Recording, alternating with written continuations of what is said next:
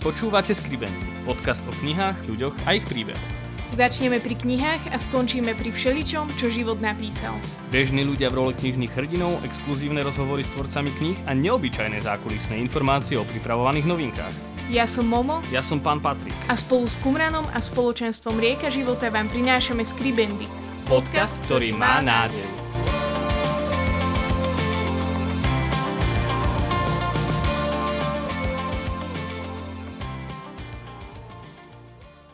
Vítajte pri ďalšej v poradí už 34. epizóde nášho knižného podcastu Scribending. Často hovoríme, že sme veľmi radi, že máme vzácného hostia, ale naozaj sme veľmi radi. Je ním Patri Janko Hríb, ktorý je kňaz, reholník, piarista a učiteľ. Možno ho poznáte aj z takej špeciálnej pastorácie mladých alebo z detských omší, ktoré streamoval hlavne počas pandémie. Vítaj Janko u nás. Ďakujem pekne. Našim takým claimom je, že sme podcast, ktorý má nádej a možno tak eh, hľadáme v príbehoch všetkých tých ľudí také momenty nádeje.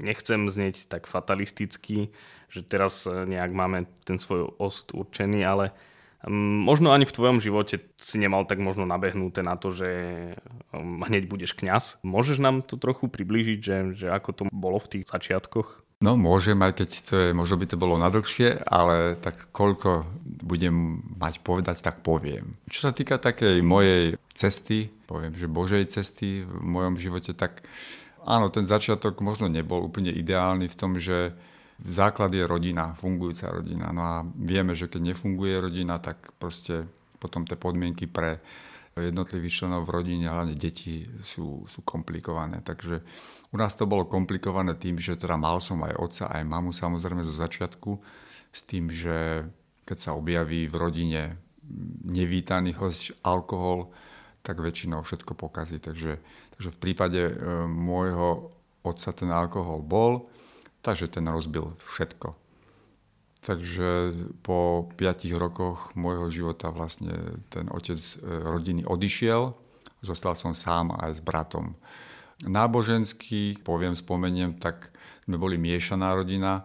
Otec bol evanielik, mama bola katolička, ale ja tak niekedy hovorím, že, že na dôchodku. Obidvaja boli v tom, v tom asi boli mladí, ale, ale akože čo sa týka ich prežívania viery, tak asi v takej fáze, že, že takého odpočinku. Takže tam, čo sa týka viery, to veľmi až také živé nebolo. No a boli tam teda problémy teda vzťahové, a teda ešte ten alkohol sa tam pridal.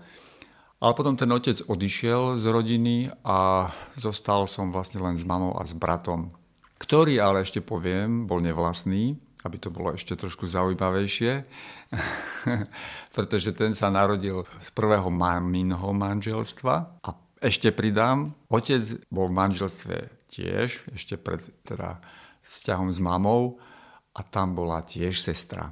Takže ja mám vlastne dvoch súrodencov, vlastne nevlastných, keď to tak môžem nazvať, s tým, že s bratom máme spoločnú mamu a s otcom mám spoločnú sestru, ktorú nepoznám.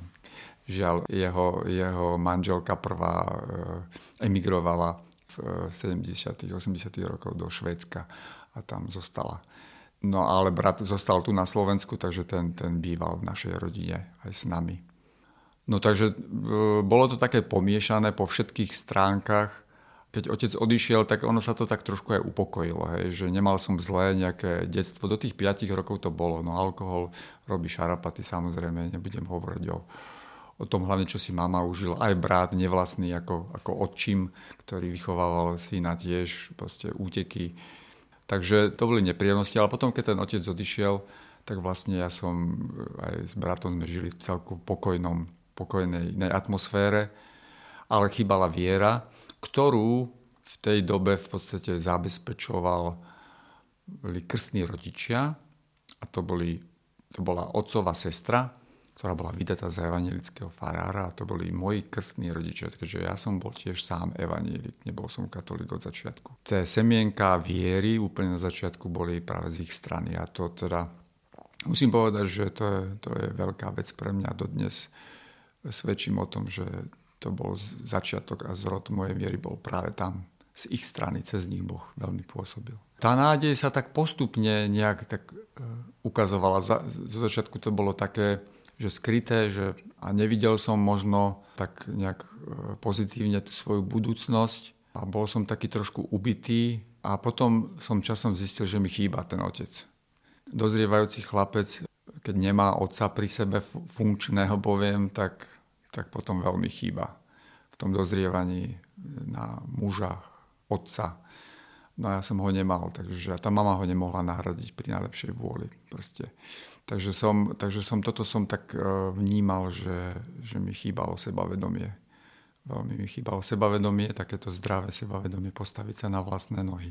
Takže v tomto som mal takú, poviem, že neviem, beznádej, ale nevidel som veľmi veľa svetla. My keď sme sa toto o tebe dočítali mm-hmm. v mhm. najnovšej knihe mm-hmm. Ako pierku na hladine, tak sme boli veľmi prekvapení, akože nie v zlom, ale tiež asi v tejto dobe je to možno také častejšie, že tie detské vychádzajú možno z neúplných rodín mm. a mhm. tak a že, že často tak sa na ne pozera, že čo z tohto dieťaťa bude, alebo ako by som to povedala, že hej, že, že človek nemá na to taký nejaký pohľad nádeje.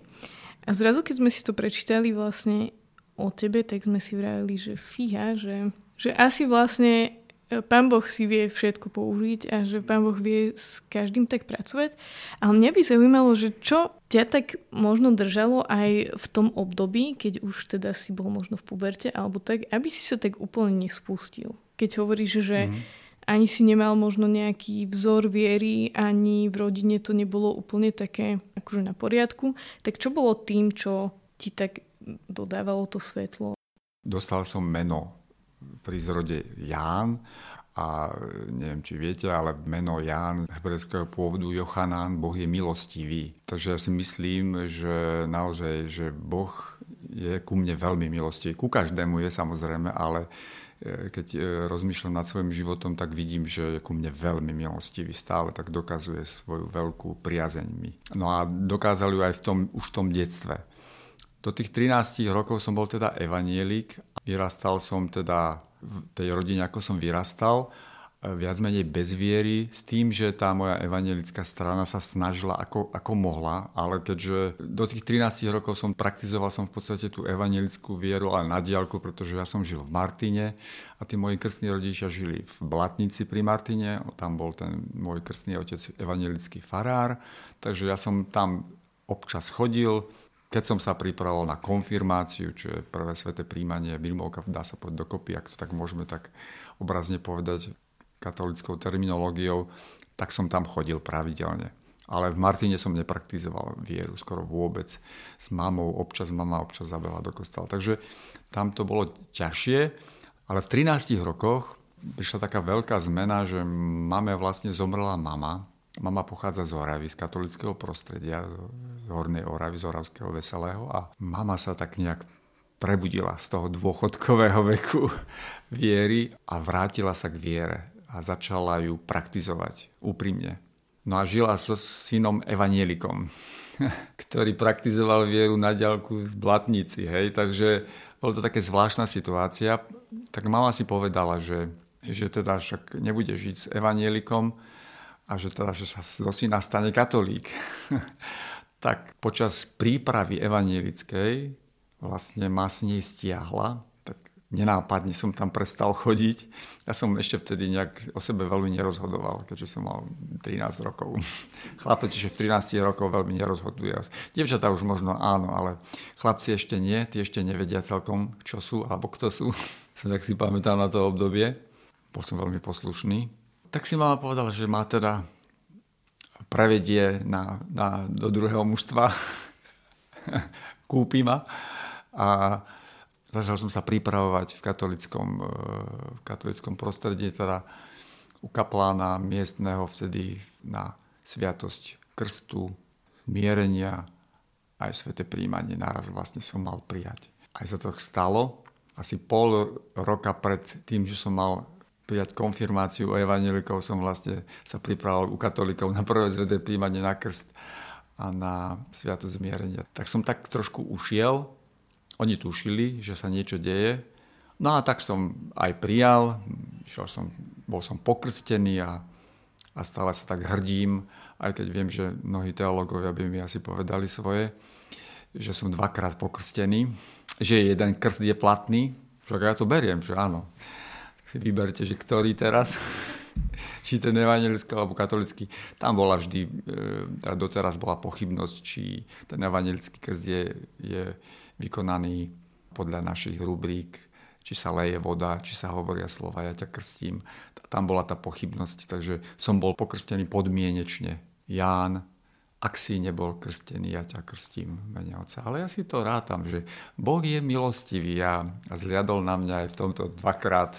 Dvakrát, a to deťom veľmi rád rozprávam na náboženstve, a to deti tak pozerajú s otvorenými ústami, že vlastne nado mňou zaznelo tie slova, e, otcové slova nad synom, ty si môj milovaný syn, v ktorom mám zalúbenie dvakrát.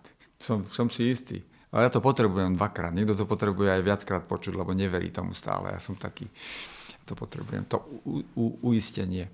Takto som sa dostal vlastne ku katolíkom a úplne nejak tak prirodzene ma to začalo ťahať, priťahovať e, do, do, do chrámu, do spoločenstva mladých.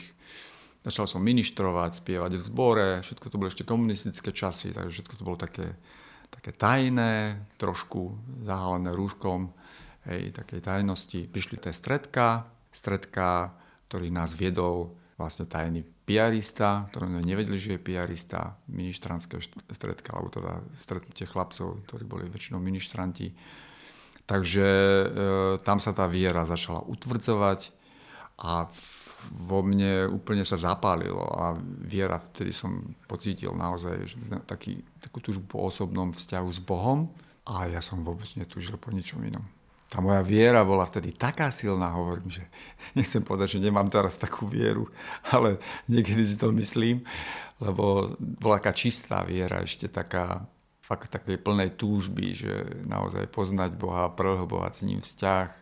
Ešte, a nič ma nelakalo. Naozaj také to, že aj vtedy boli mladí, aj vtedy boli všelijaké ponuky, aj keď to bolo ešte za komunizmu vôbec som nemal pochybnosť, že som na správnom mieste. A bola tam taká veľká istota, ktorú som potreboval zažívať, pretože som ju nemal v rodine a dostával som ju v cirkvi, vo farnosti, v kňazoch, v mladých, v spoločenstve. Toto všetko ma utvrdzovalo, že som na správnom mieste. Potom prišlo obdobie, že si si potreboval zvoliť strednú školu. Zvolil si najlepšie, ako si vedel možno v tom období kuchár čašník. Ale teda pred tým, ako sme začali nahrávať, sme sa dozvedeli, že v tom období sa veľmi nedalo ísť do seminára, ak človek nemal maturitu a toto bolo... Zo strednej školy. Zo strednej školy, takto maturitu. Iba z gymnázia.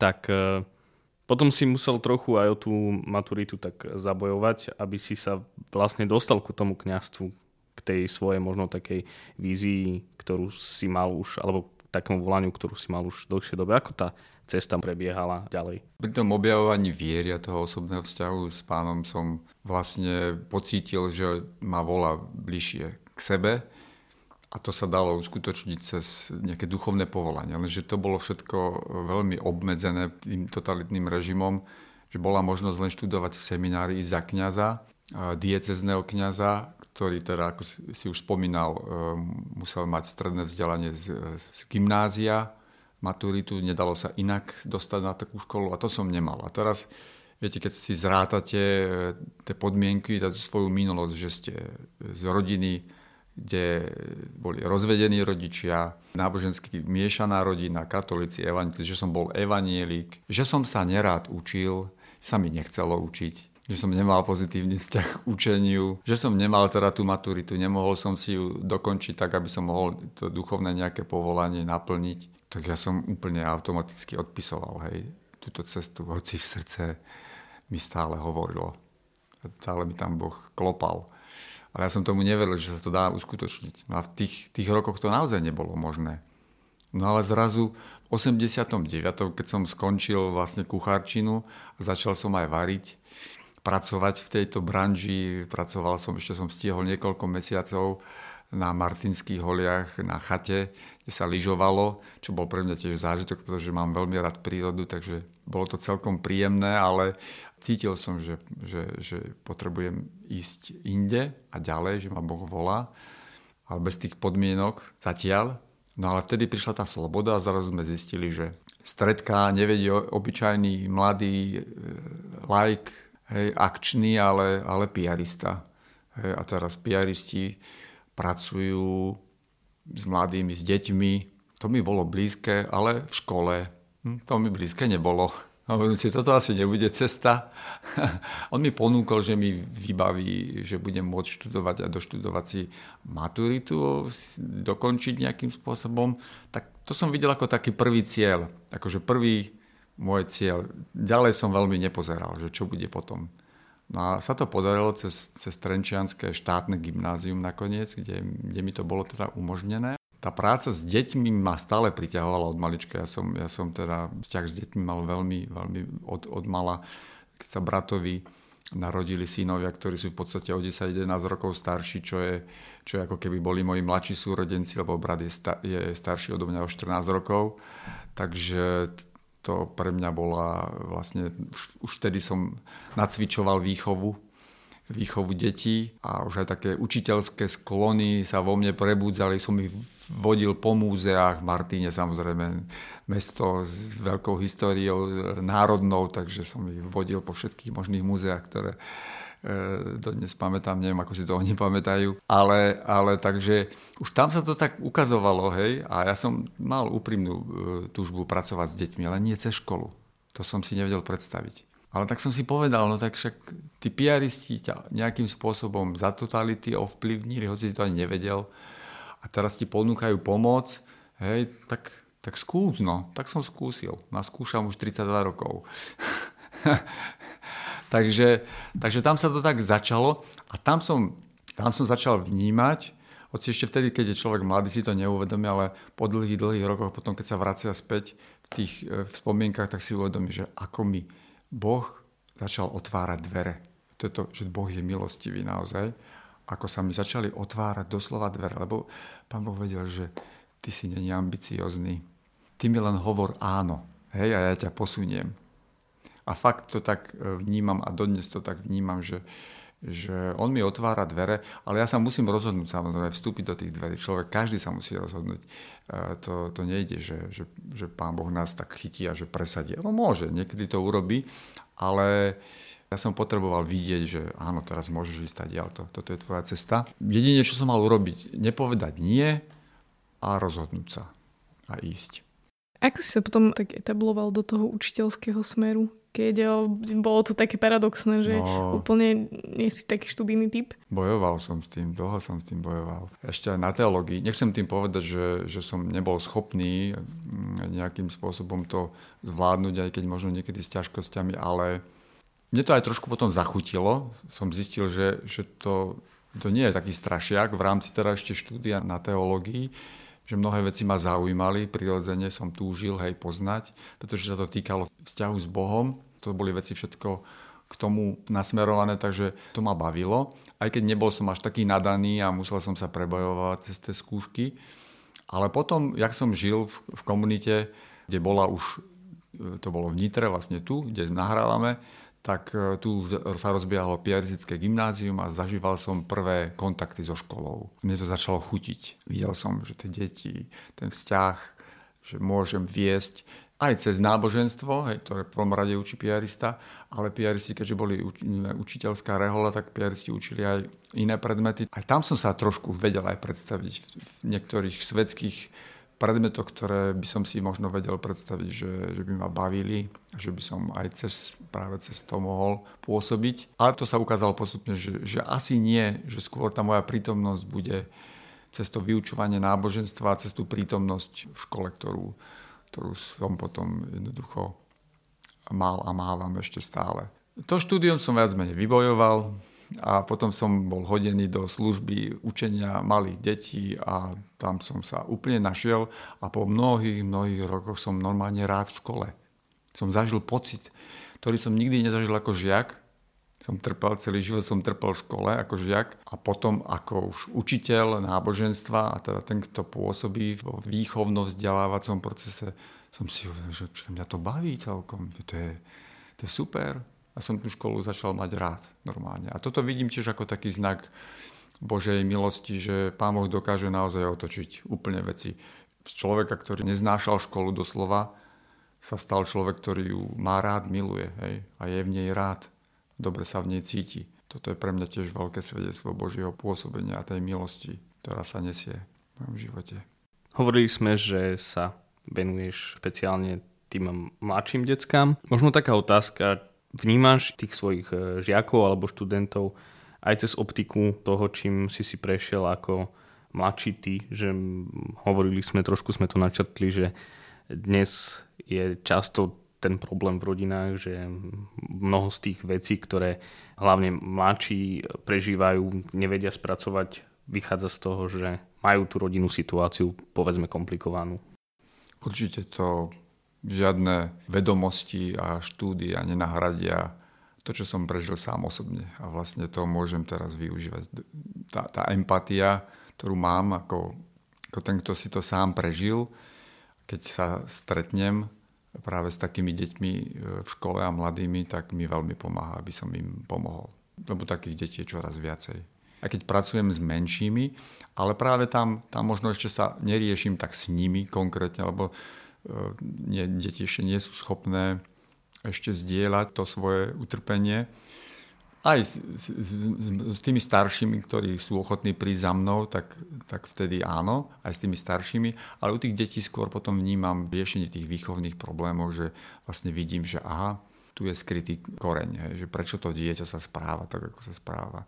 A častokrát ani neviem, čo sa deje naozaj s dieťaťom. Vidíme, že v škole zrazu sa zmenilo správanie dieťaťa a už viem, že niečo v rodine není v poriadku a potom sa dozvieme, že rodičia sa rozvádzajú alebo je tam iný problém a to je všetko následok potom toho. Ale tá moja minulosť naozaj e, mi veľmi pomáha, aby som ich lepšie pochopil, prijal a možno im aj poradil a pomohol. Spomínal si aj to, že si mal tak odjak živa také tiahnutie k tým e, menším deckám.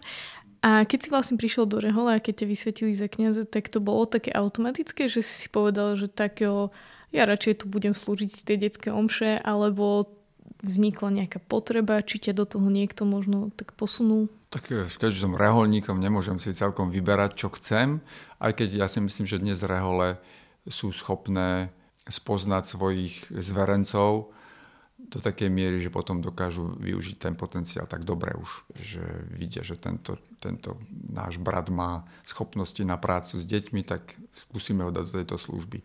Nedá sa to tak vždy ideálne, lebo, lebo Tie rehole majú rôzne podmienky, aj personálne nie sú vždy vyvážené. My zápasíme napríklad s počtom reholníkov, že nás je veľmi málo na, na tie diela, ktoré máme.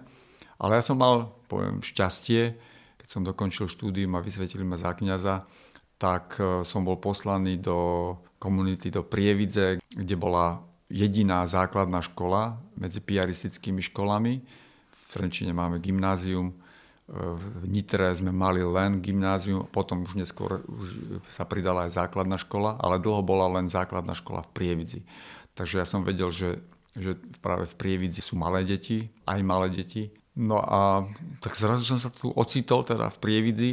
Nastúpil som po Pátrovi Janovi Lichtnerovi, ktorý je teda tu v Nitre už dlhšiu dobu vlastne sme sa tak nejak vymenili a on tú školu zakladal a teda on dal takú veľmi hlbokú pečať tej škole a, a ten duch, jeho duch, poviem, tam stále cítiť aj po 20, to je skoro 30 rokov, 29 rokov, čo ju zakladal v 93. roku. Ten, ten taký zrod a to s takou kreativitou k tomu pristúpil a odvahou a v tých, tých začiatkoch to ma tak nadchlo v mojom formačnom čase, že ja som úplne doslova slintal po takom niečo, keď som videl ho, ako on pracuje s deťmi a ako, ako je piarista nachádzajúci sa v škole.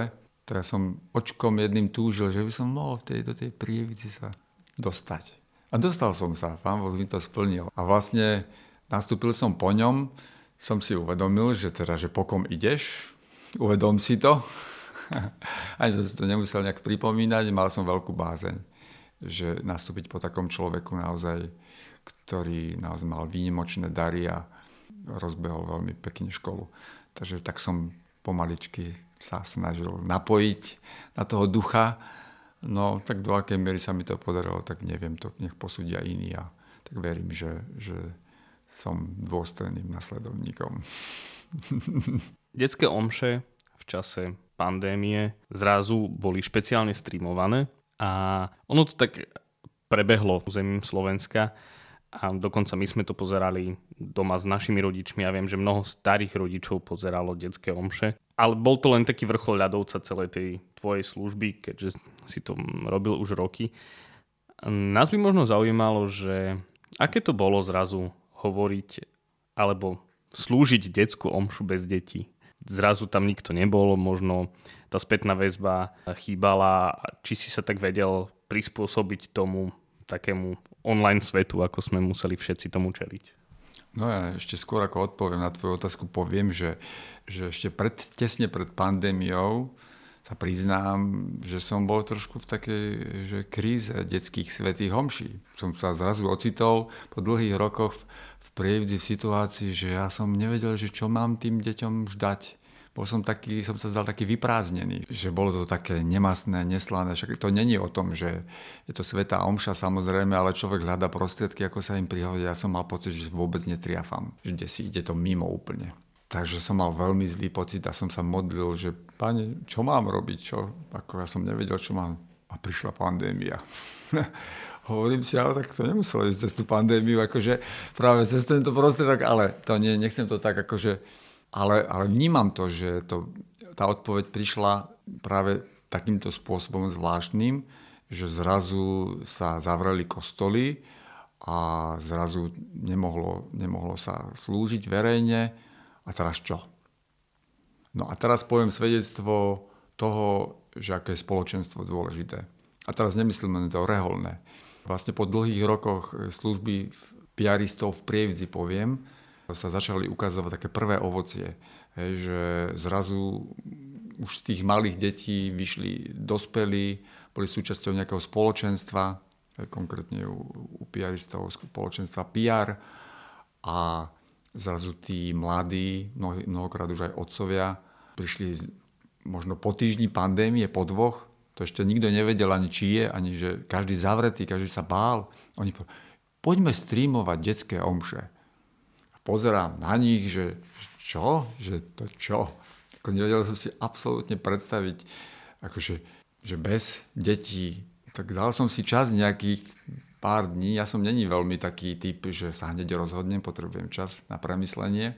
Tak potom po ďalšom asi týždni som povedal, že som im tak veril, že však oni to vedia zabezpečiť technicky, to som si sa mohol spoľahnúť 100%, že oni to zabezpečia. Tak poďme, no. Tak sme išli do kaplnky nejakej malej, nenápadnej sestier Marianok.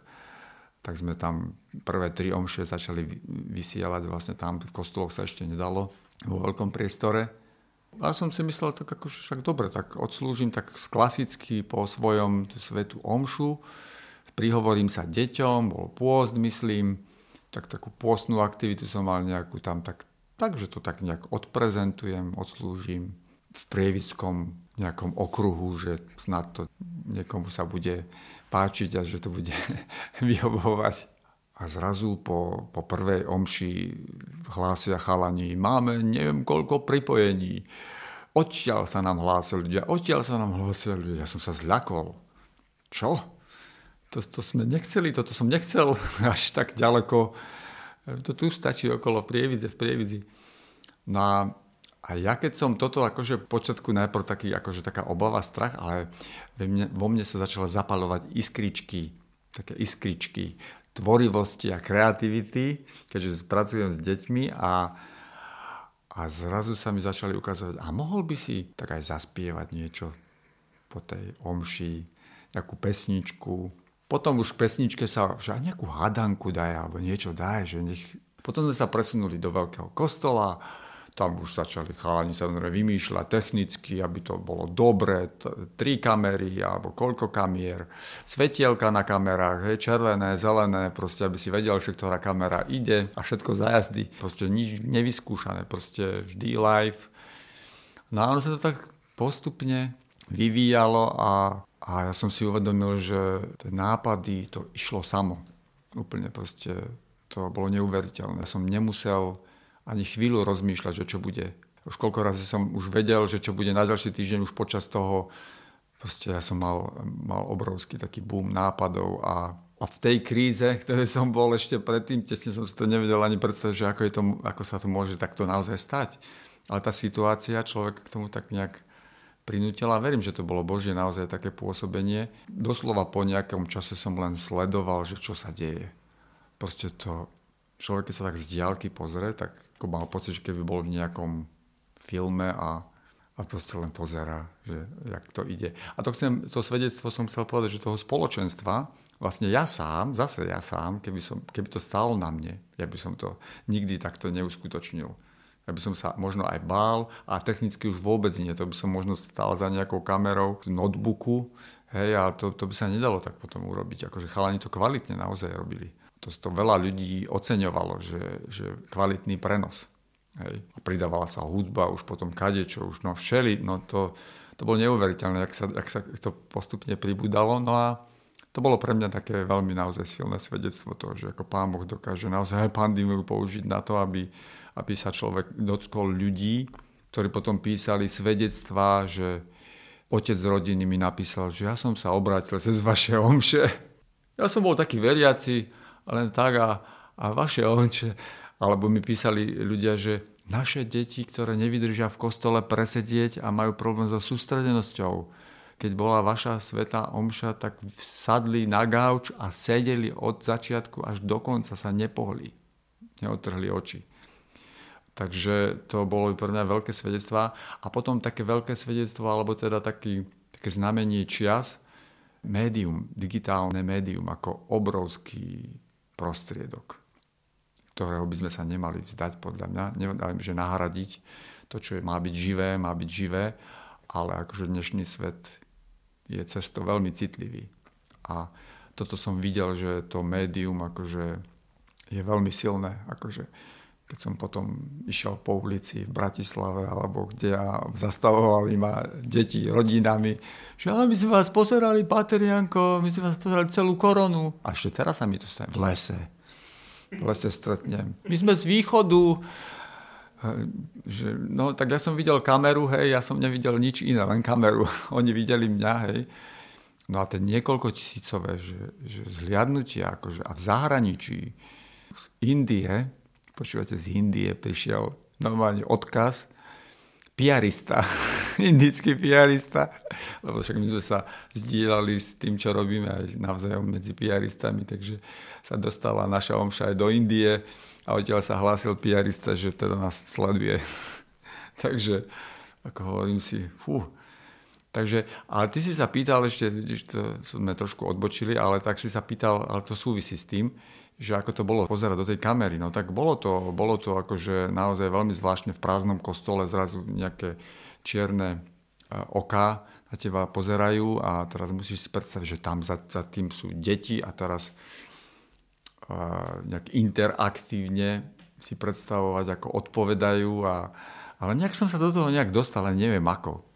A uh, takže a to som spomínal už ešte pred rozhovorom, že, že vlastne ako chlapci sme nahrávali si všelijaké zvukové audio, to boli magnetofóny ešte staré a proste sme no, hlúposti všelijaké a vlastne som nikdy nevedel, prečo sme to robili a teraz som pochopil vlastne, že to bola vzdialená príprava na napríklad prácu s mikrofónom, potom neskôr aj s kamerou, že, že vlastne takto som sa pripravoval na, na takúto službu.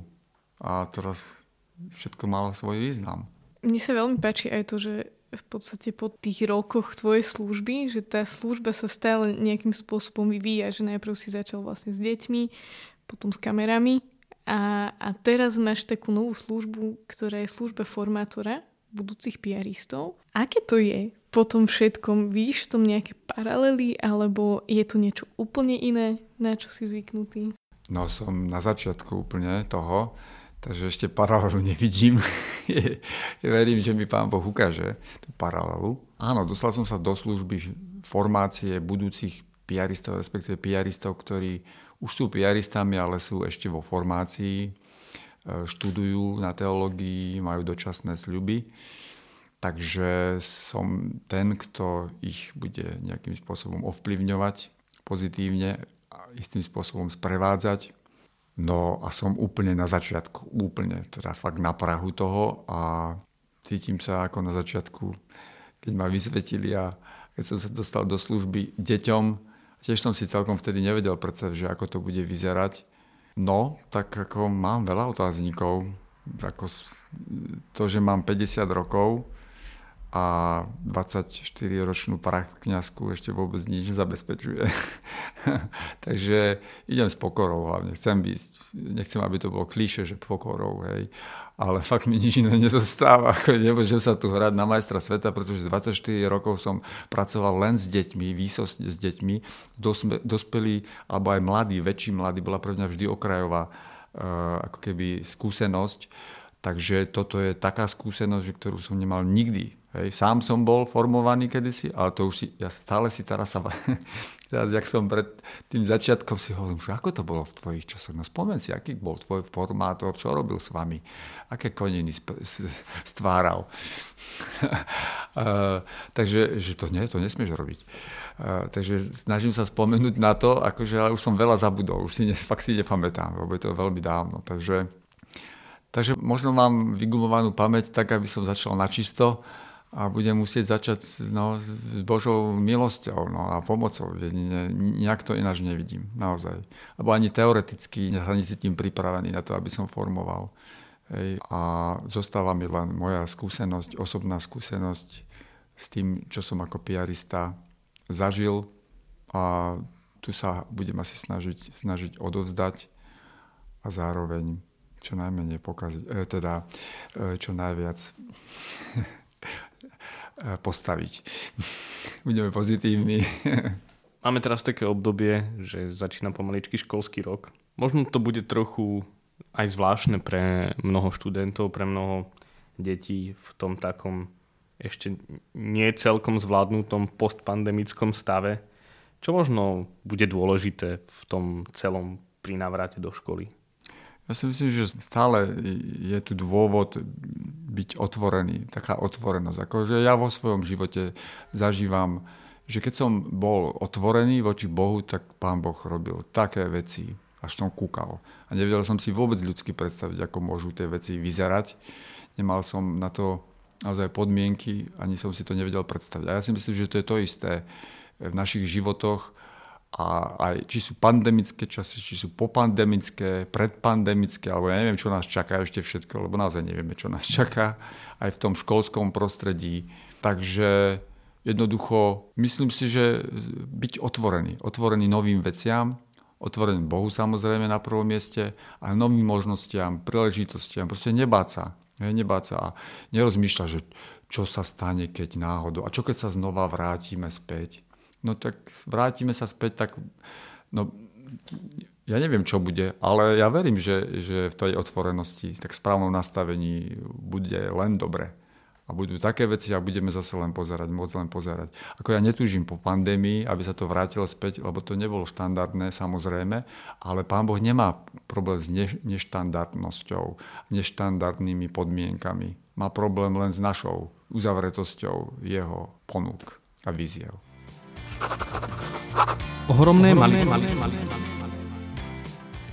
Na záver máme takú spoločnú rubriku pre všetkých. Volá sa Ohromné maličkosti. Malé veci, pre iných sú to veľké veci, možno nebadané, pre iných veľmi dôležité. Otec Janko, aké sú tvoje ohromné maličkosti? Ja rád chodím do prírody a aj si trošku fotografujem niektoré veci a pre mňa je takým veľkým zázrakom, keď niečo objavím v tej prírode, čo mi priblíži niečo z tých e, božích vlastností a to je pre mňa akože vždy taký e, ohromný moment e, takého oživenia, či už tej chvíli, ktoré sa nachádzam, hej, možno unavený, keď je človek, keď ide do tej prírody. Je to v podstate všedná vec, všedná maličkosť, keď človek ide hej, do tej prírody a vidí tisíckrát ten istý les a dokáže v ňom niečo objaviť vždy. A to je pre mňa vždy taký dar veľký, že keď mi Pán Boh niečo ukáže.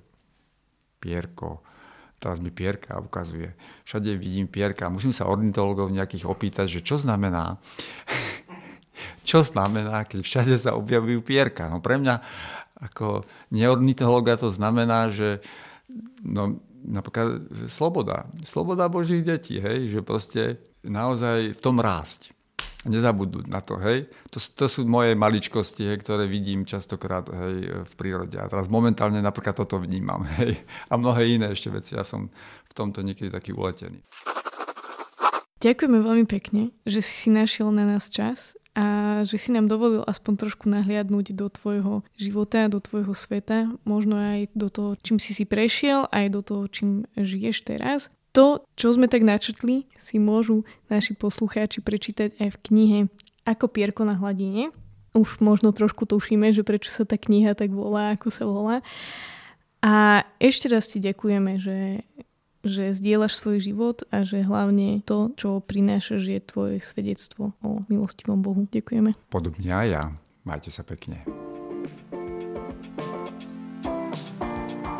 Ďakujeme, že ste s nami vytrvali až do konca a odkryli príbehy dnešnej epizódy. Naše podcasty môžete nájsť na webe www.kumram.sk v sekcii podcast a vo všetkých podcastových aplikáciách. Sledovať nás môžete na Instagrame Skribendy Podcast. Do počutia už o dva týždne.